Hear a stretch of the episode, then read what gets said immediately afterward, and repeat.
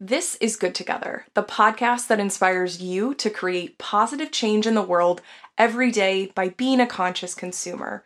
I'm your host, Laura Alexandra Wittig, founder of Brightly.eco, and I started this podcast a few years ago because I wanted a place to talk about the gray areas around sustainability and how being a conscious consumer can be challenging and confusing but it's totally doable. So join me in the name of reducing waste and living positively in the name of the planet.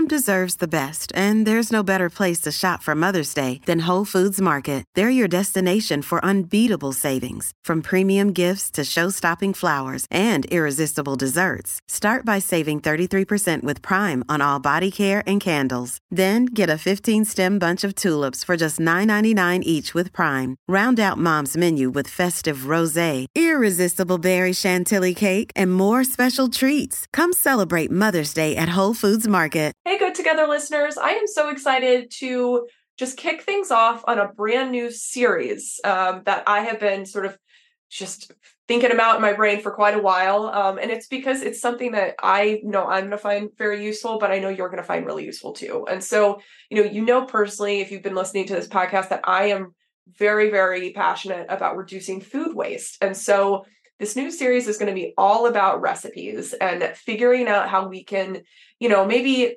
jazz up existing recipes that we have to seem exciting and new, or maybe we're going to um, think even more about creative reuse as we think about ingredients.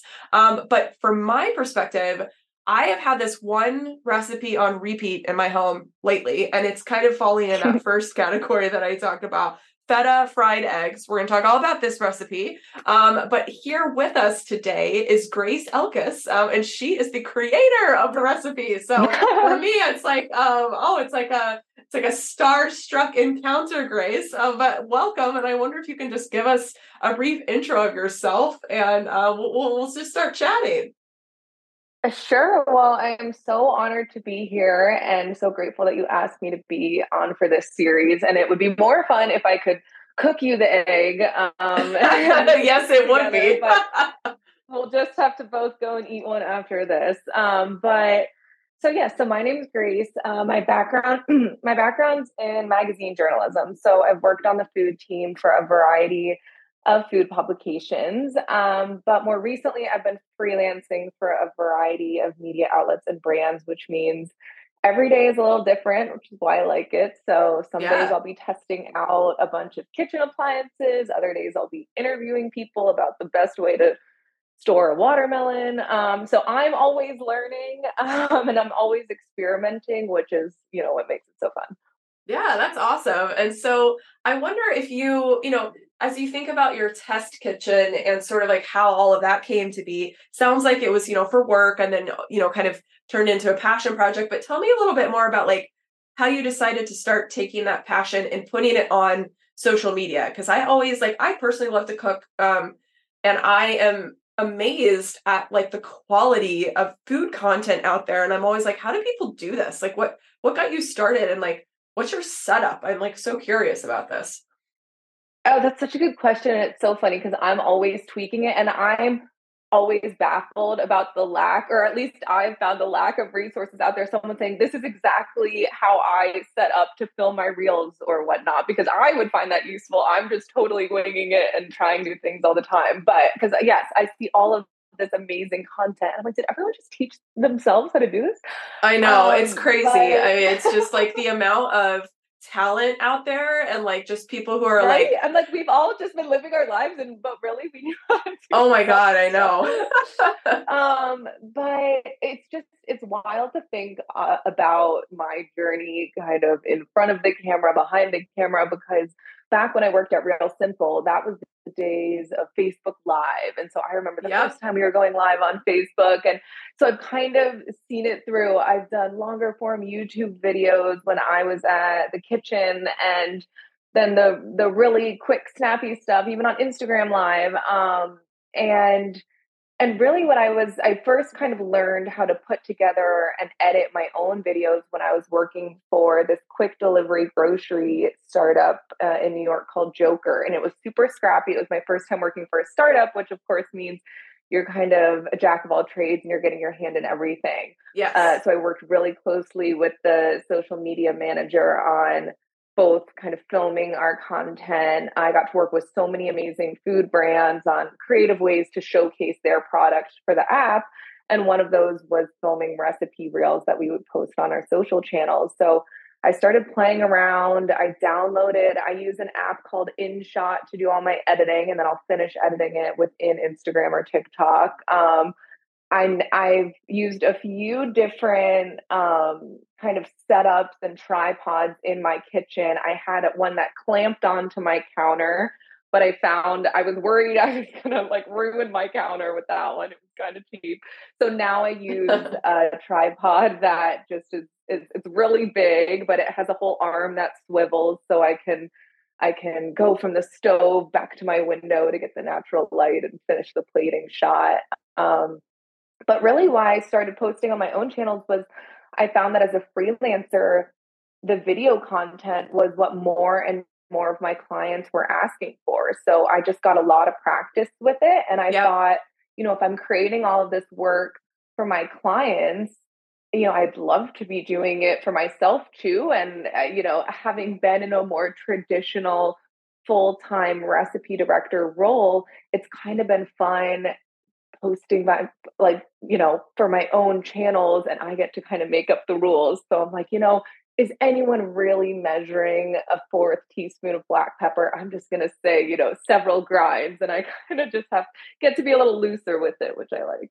Yeah, absolutely. And I also imagine like having um, you know, more eyeballs on your content, et cetera, is also good for your uh, profession. I mean, like just like you probably have gotten I mean, I'm sure after this re- the the faded feta egg uh, recipe, you got quite quite a lot of inquiries for um, you know new freelance jobs, right? Absolutely, and I'm currently in the process of sort of transitioning from the freelance gigs I was doing before to making more of my money through my social platforms. So my next big step is relaunching my website. And whereas now that's more of a portfolio showing off the different outlets I've written for, I'm going to be using it as a place to house my own original recipes and things like that. So I'm really excited to sort of be leaning into this. And it's definitely all spurred by the feta fried eggs. So I'm very grateful. awesome. Okay, so let's just talk about this. So we um we put together some notes about this a while back, and so I'm sure this number has gone up a lot since then. But back when we first uh, started thinking about this episode, the viral feta fried eggs recipe had more than 46 million views, which is insane. And like that doesn't even count the number of times you've kind of like reposted it or like done sort of a different iteration. So like let's just talk about it. Like what is this dish? How did you even think about it? And like yeah, like what what's the story behind it?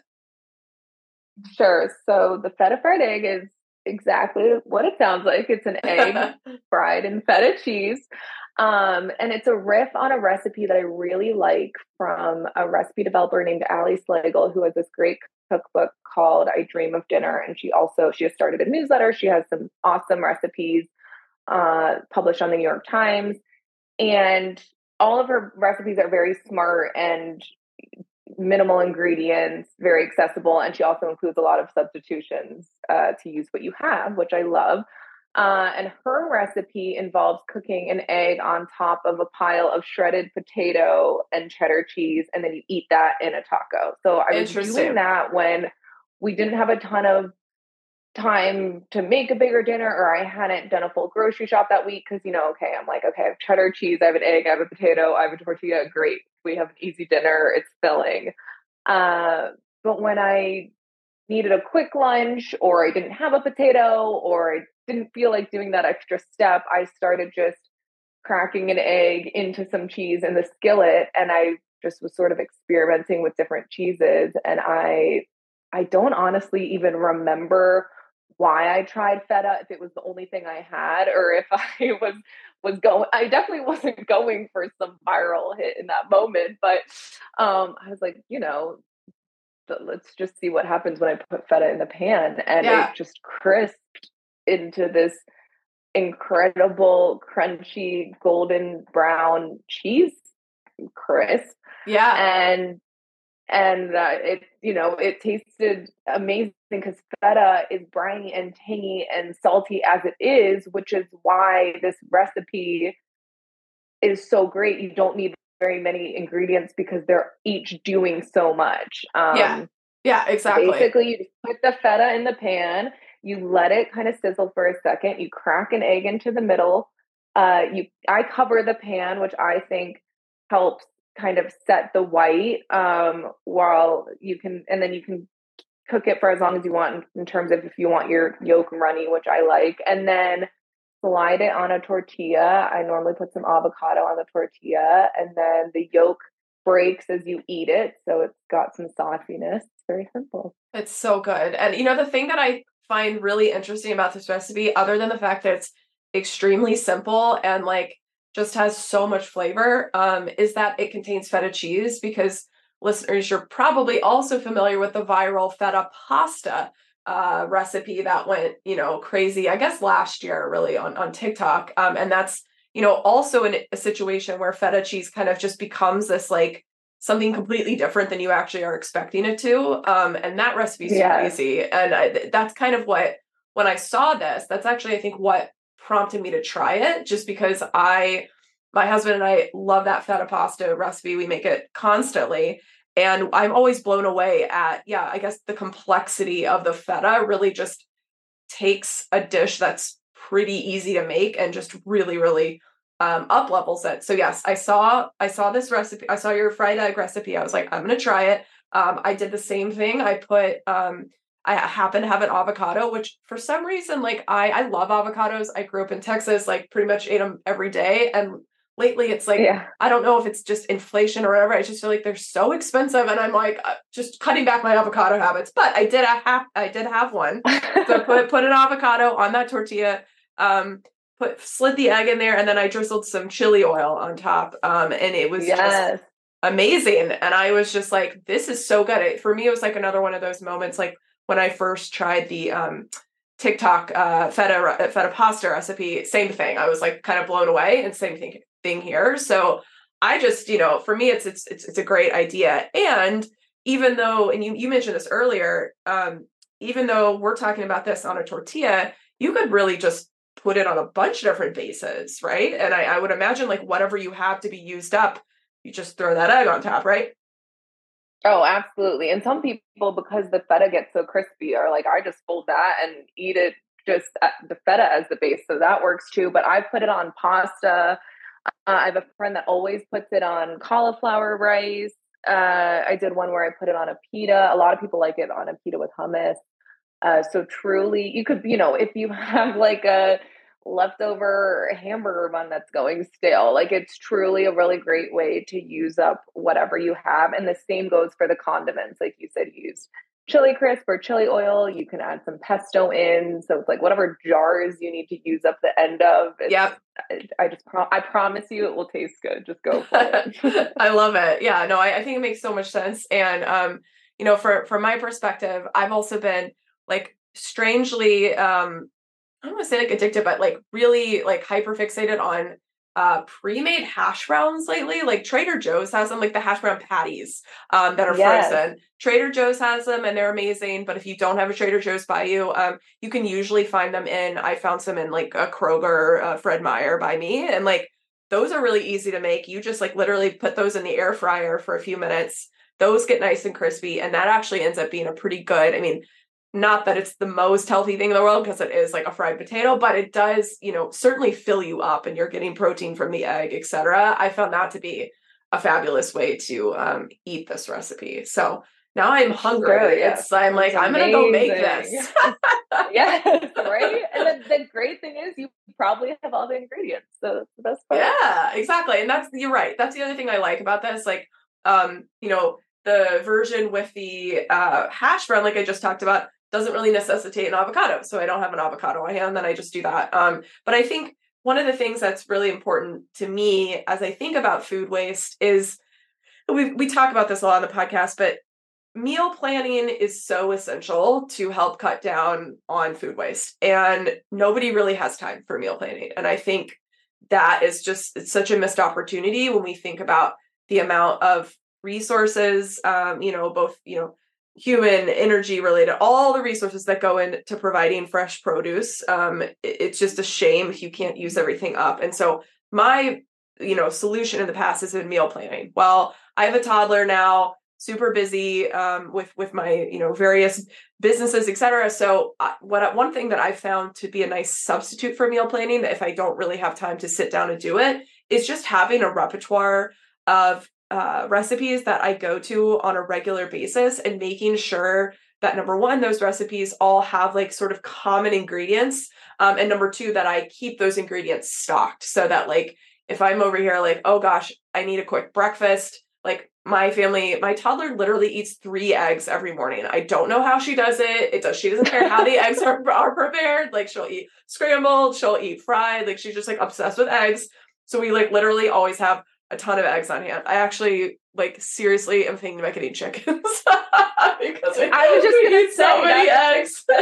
habit in this economy. So yes, it is. probably makes sense. Yes, it is. Um, but I, toddlers are so picky, right? Yeah, yeah. yeah.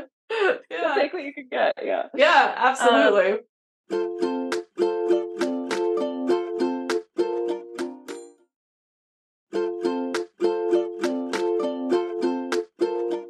No, totally. I mean, one of the things that's yeah, like you were saying, great about the recipe. It's not just about what it uses, but it's about what it doesn't use. It encourages people to put together ingredients that they likely keep on hand, but maybe haven't paired together in the past. So, you know, it saves you from looking in your fridge and saying, I have nothing to eat, and instead saying, "Oh, well, now I know how to kind of combine these things," um, and and can save you from making another grocery run or ordering delivery when you're encouraged to be a little bit more creative with the stuff you already keep on hand, like you're saying, those staples. Yeah, absolutely. Um, and I think uh, you know, just just being able to like, yeah, look at things a little bit more holistically and not like, yeah, let's just like not freak ourselves out about stuff. Like we don't have to be the best at reducing food waste, but if we're just a little bit more mindful, I think it can be really empowering. And um, my family and I like we we do try and like uh, reuse things as much as possible, and you know make sure that we're being as um, eco-friendly as we can in that respect. Um, but I'm curious to know too, Grace. I mean, like I know we're obsessed with this recipe, and I'm sure we'll probably come up with some more recipe ideas for the team, uh, for the excuse me, for the uh, audience in the future. But I'm wondering, like, because of your background, you have so much experience with recipe creation and just you know like general like food tips and tricks. Um, i'm curious to know like do you have advice for people on like you know creating these types of um, sort of go-to recipes and, and getting them into their repertoire? Maybe advice for people to um for, for uh, where people can look to find some of these? Sure. So two things come to mind. One is if you're thinking about recipes that you really love, there's probably a formula or a reason you love them. There's hmm. certain elements that are working together to create something about it, whether it's the textures, the flavors, probably both.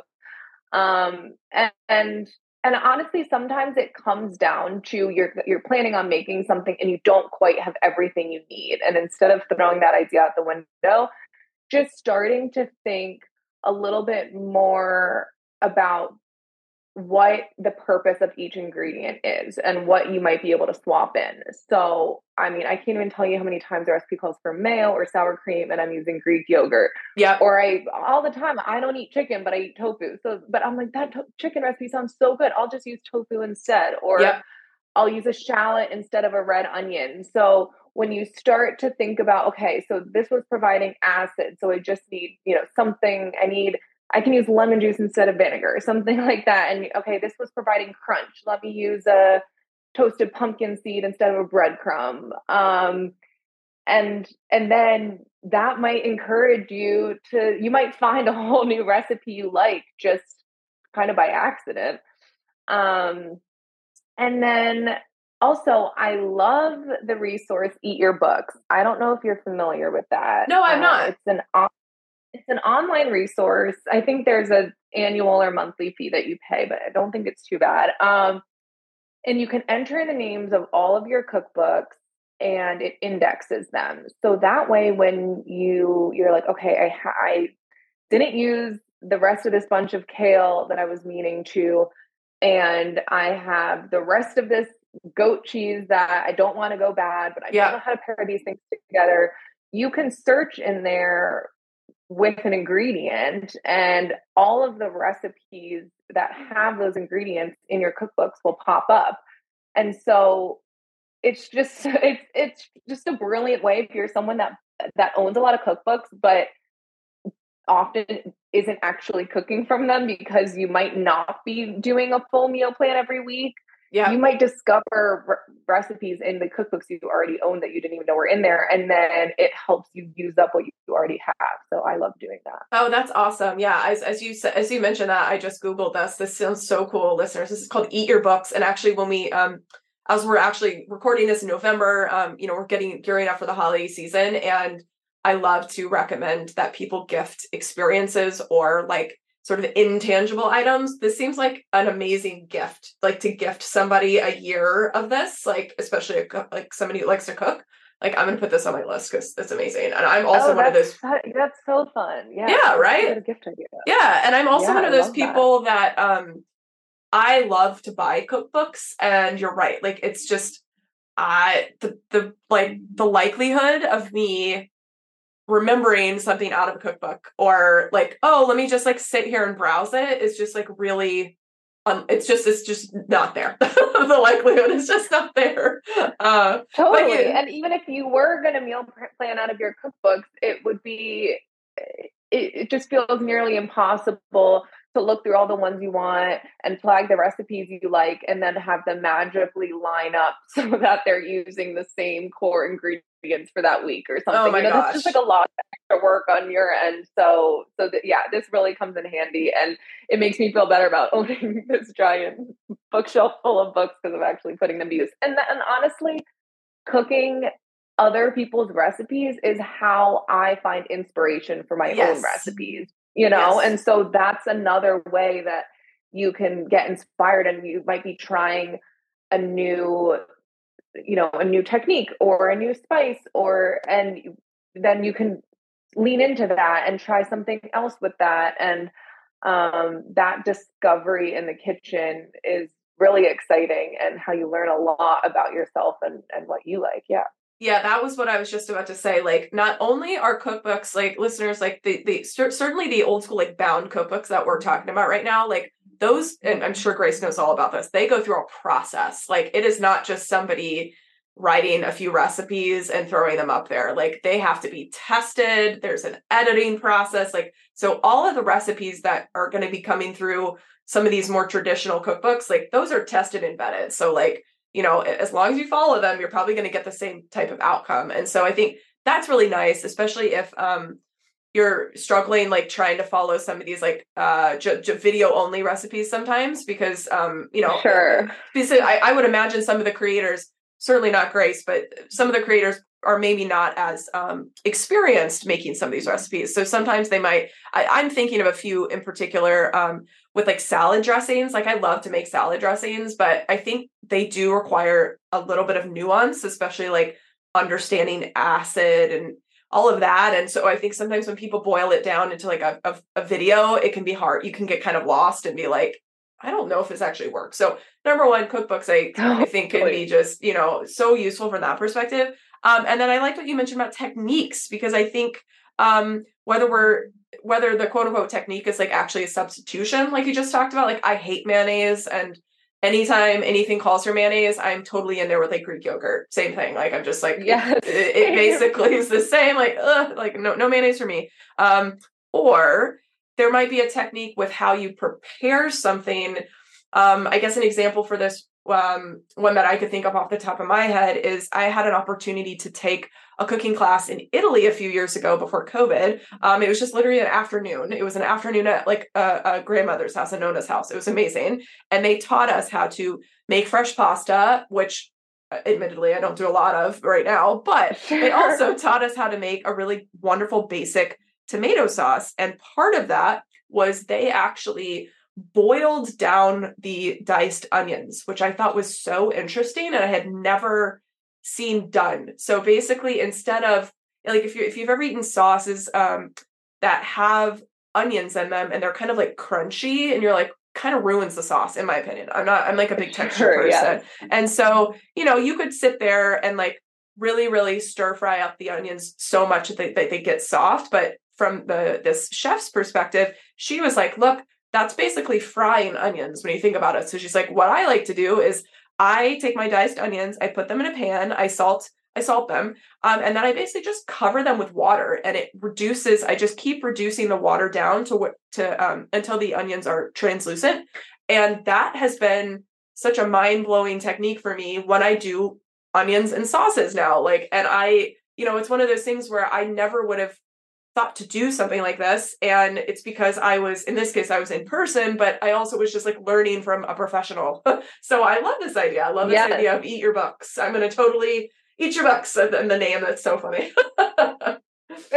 No i mean and that's an awesome example. It reminds me of the first time and part of why i love cross testing other people's recipes at some of my old jobs was for the same reason we talked about cooking out of cookbooks. When i'm testing a coworker's recipe and then I'm I'm kind of getting a inside look into their mind and their their tricks and I learned so much. And one was about soaking your diced red or sliced, you know, red onions just in water while you're creating the rest of your salad if you're eating them raw and it takes a little bit of that raw edge and bitterness bitterness out of them. Oh um, interesting. you, it can just sit there while you do everything else so yep. it's not really taking up any extra time then you just drain them and toss them in and and now I do that whenever I'm eating, you know, raw onions. And it just took one recipe for me to learn that. So there you go. Uh, you know, and I guess onions are the are the uh, trendy thing for us to talk about today. No, I, I love onions. yeah. I think I think most people love the, the flavor. Podcast. Right? Yeah. That's right. All about onions. No. I feel like people love the flavor of onions, but often the texture is a little bit weird. And that that that's it is for me. And you know, anyway. So I digress a little bit, listeners, but I think overall the the TLDR of what we're talking about is, you know, uh, cooking can be such a nice um, exercise in you know mindfulness and providing for yourself or your family and just like really being intentional about what you're eating. Um, and you know depending on where you live like you may or may not have access to a lot of like really yummy places for takeout or restaurants or, or anything like that. So i think that you know cooking as long as we view it as something that's not necessarily like this like daily chore and slog i mean and of course you're going to have days like that. It's not like every day you wake up like uh snow white you know with the birds singing and yeah i'm gonna go you know just make everything from scratch today. Like no no no that's that's not gonna happen. But as long as we're you know just thinking about it in terms of a sort of a fun activity and one that we can use to be conscious consumers as that is really the the uh, you know the theme of this podcast i think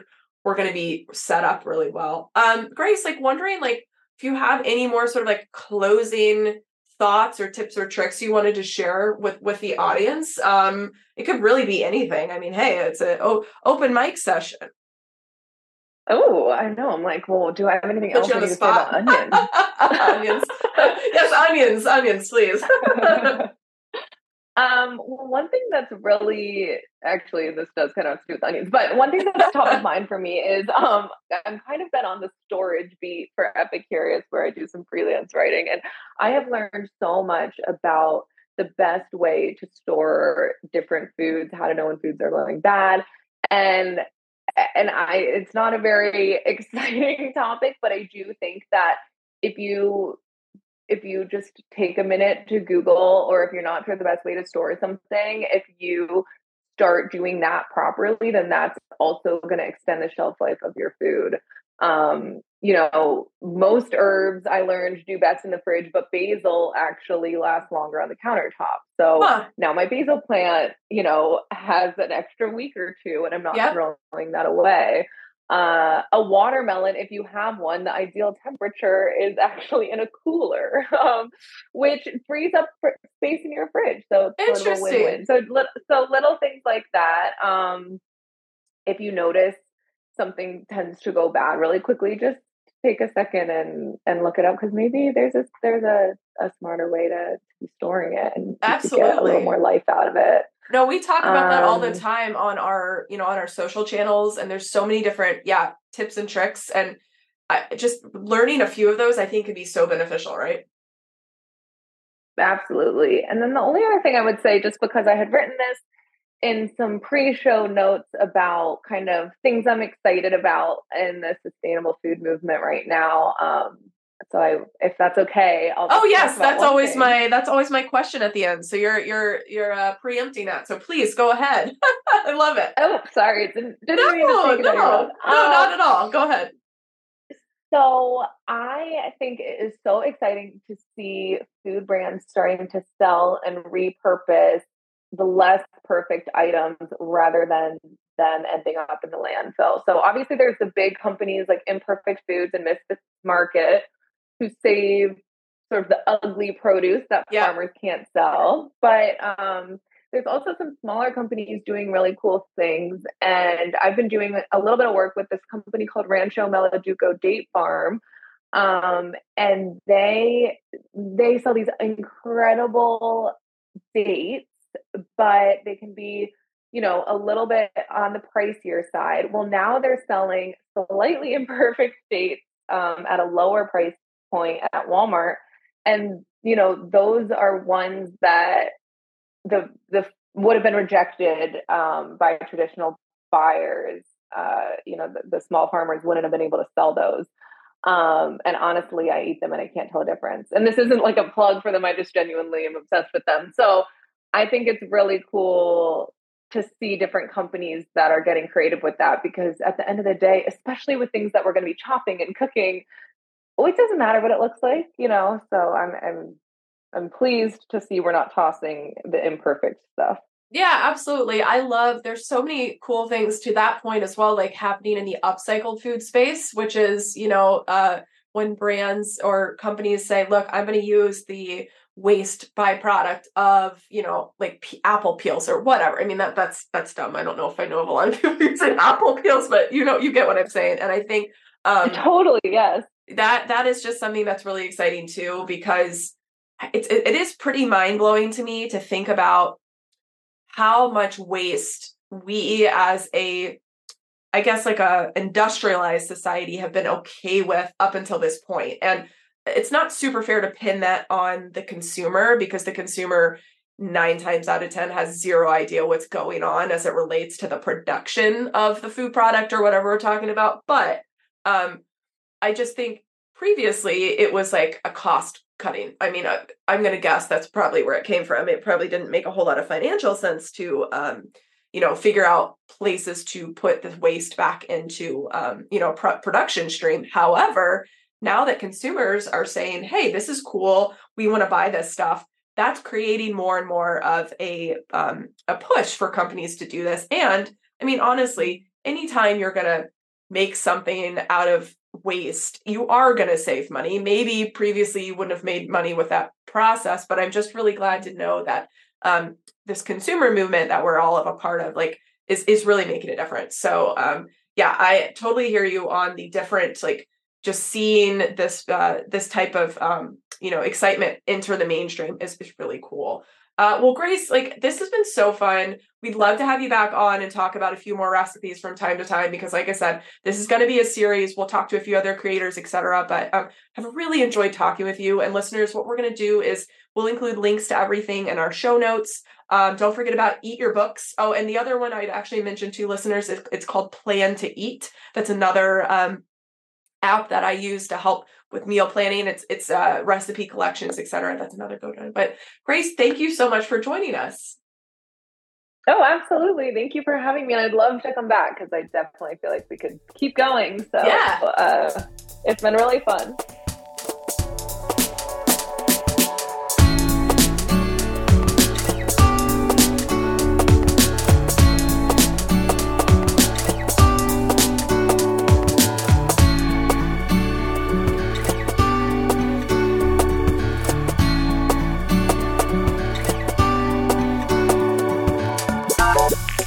Joining us on another episode of Good Together.